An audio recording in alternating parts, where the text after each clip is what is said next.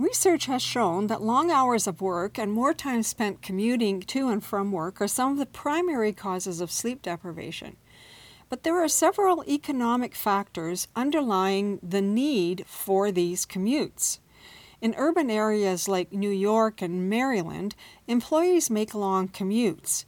Now, this is because some of them are making the choice to commute from the suburbs where they choose to live. Now, for others, however, the commute may be tied to the fact that they cannot afford to live in the inner city.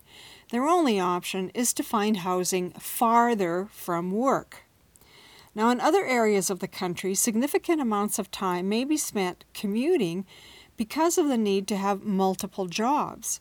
This may include situations where one has a full time job, but either the job is poorly paid or the cost of living is very high, and this necessitates the need for another part time job to make ends meet. In other situations, the absence of quality full time jobs results in the need to work multiple part time jobs.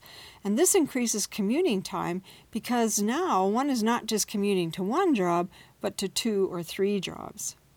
Now, given this, these factors, it is evident that sleep, depri- sleep deprivation is not just about health, but also about economics. If you found value in this message, please leave a review or share it so that others can sleep better, feel better, and work better.